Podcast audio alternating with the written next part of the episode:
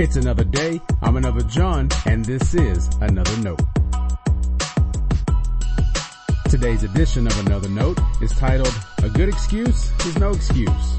Our scripture reference for today is Jeremiah 1, verses 4 through 10.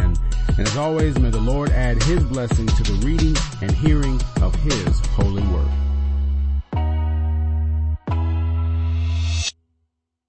I'm encouraged by the holy rebuttals we read about in the Bible.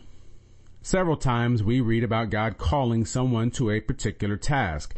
Think of God telling Moses he must go to Pharaoh to declare the freedom of his people. Then there's Gideon, the mighty man of valor, who was chosen to lead an army. The only problem was that he knew he was the weakest of the weak. Elisha even had a good reason to not immediately follow Elijah. He just wanted to go home and kiss his mom and dad goodbye. The prophet Jeremiah also had a good excuse. He was young. You know the kinds of attitudes and ideas people have about young people.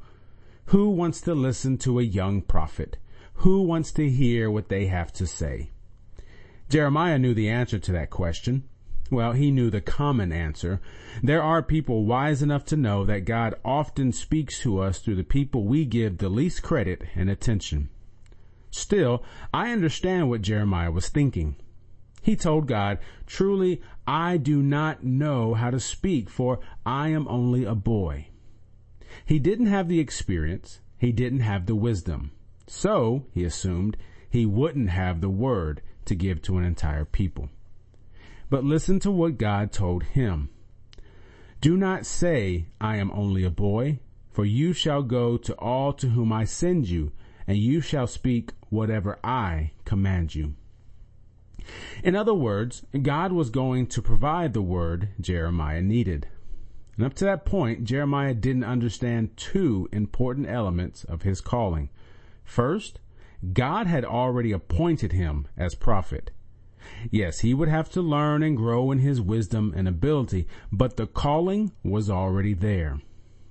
The second thing he didn't realize was that God was going to give him all that he needed to fulfill his role as prophet. Now, I love these stories because they are reminders. When it comes to what the Lord has planned for us, God doesn't seem to be concerned with our abilities. To a point, God isn't even concerned about our willingness. The great reminder for us is that God will lead us as we follow His plan. Too many times I hear people who want to find their calling in life. To be sure, wanting direction is important and wise, but I don't want to know my calling. I want to know God's calling for me.